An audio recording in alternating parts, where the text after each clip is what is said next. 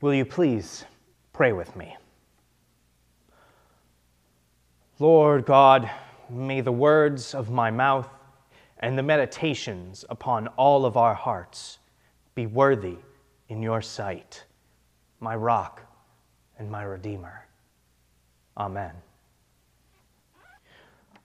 The Tower of London in London, England, has six ravens in it. These are not regular ravens either, they are recognized members of the British military. They are kept there as a tradition. Six ravens have always sat in the Tower of London since medieval times. It is said that they are the messengers of the legendary King Arthur, who pulled the sword from the stone and became the King of Britain. Arthur was apparently mortally wounded, but taken away to a place called Avalon. And he will return one day once he has healed from his wounds. Should these raven messengers of King Arthur ever leave the Tower of London entirely, it is because the royal line of kings and queens is about to fall, and Arthur will return to save the country in its time of greatest need. This legend sounds familiar, doesn't it? A savior taken away to an unseen place that will eventually return at the people's greatest time of need. The legend is probably based on the Christian belief of the messianic Jesus, minus the ravens, of course.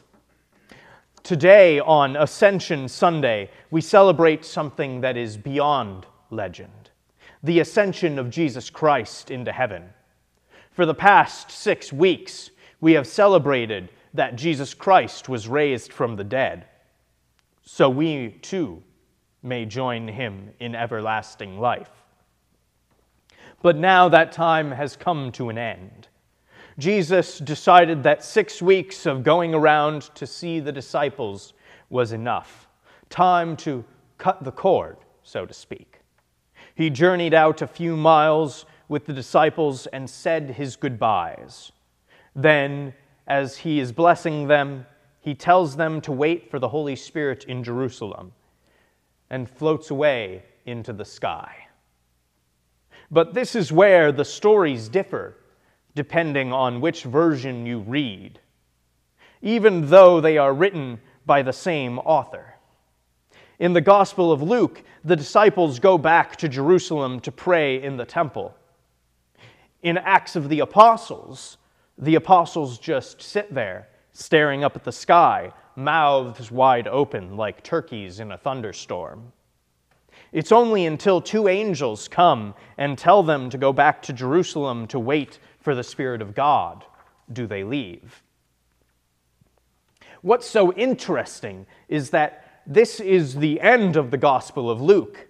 The author just decides that this is all that there is to. The author just decides that this is all there is to know about the disciples. They just go and worship, waiting for God. However, in Acts, they go back, receive the Holy Spirit, and then go out and preach the gospel to everyone. Two different actions showed by two different stories, all with the same author. This begs the question why? Why show two different stories? Because it seems the Bible is unsure about how to continue to talk about the church after Jesus leaves. The other Gospels don't talk about the ascension. Only Luke and Acts mention Jesus going up into heaven, and the only difference is the way the disciples respond.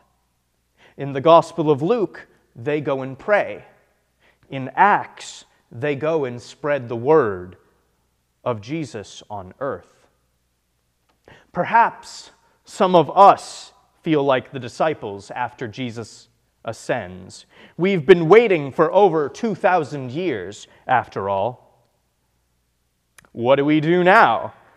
The Bible seems to give two different answers. The Gospel of Luke seems to suggest that Jesus will be coming back any day now and will create a new kingdom on earth. The Acts of the Apostles gives the disciples the Holy Spirit and expects them to create the kingdom for Jesus to come back to. Then, what shall we do? Wait and pray? Or do we go out and do something? There's a consequence to each choice. What if we wait and pray and Jesus comes back and says, What were you doing this whole time? Everything's a mess. But if we go out without any worship, we as Christians become just another social group that's trying to change the world with no real force behind it. Jesus' ascension tells us an important lesson about being the church. One, the disciples don't just stop. Hearing the commandment to love one another isn't just something that, that the disciples take as permission to sit around and do nothing. They did that for over seven weeks during Easter, hiding in their homes or going back to their old jobs, ignoring the miraculous things that Jesus showed them. I've met too many Christians that hear that Jesus is coming again and use it as an excuse to do nothing. Why help the poor when Jesus will come and make everything new, better than anything that we could ever do? Or why take care of the environment when Jesus will come back and create a new earth? Because Jesus didn't call the disciples to simply witness him and we haven't been moved by the Holy Spirit simply to acknowledge that Jesus exists.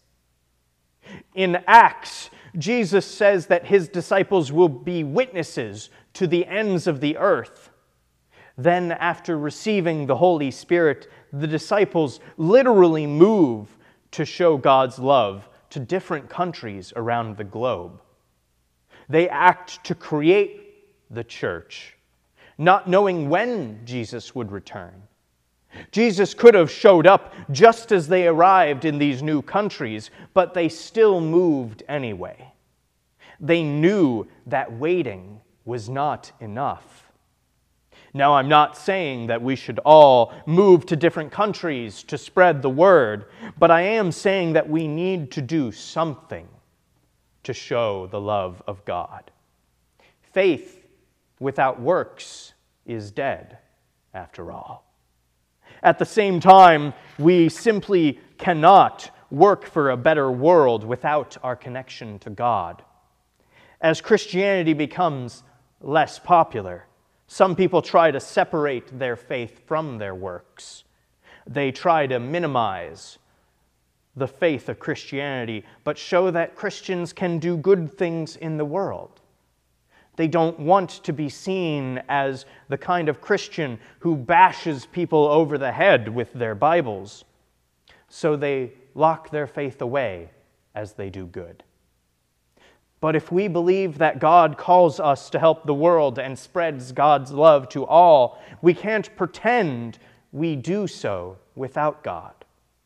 If God is the driving force for our doing good in the world, then God is the source of our energy, our will to move forward, even when there seems to be no hope.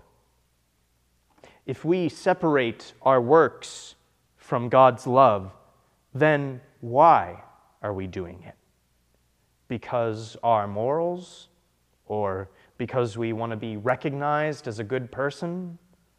How long will such convictions hold up when things don't go as planned, or when you feel like you need to stand up for something that isn't popular. The disciples didn't go from Jerusalem all around the globe because they knew it was a good thing to do. They did it because God sent them forth, knowing He would return in the same way He left.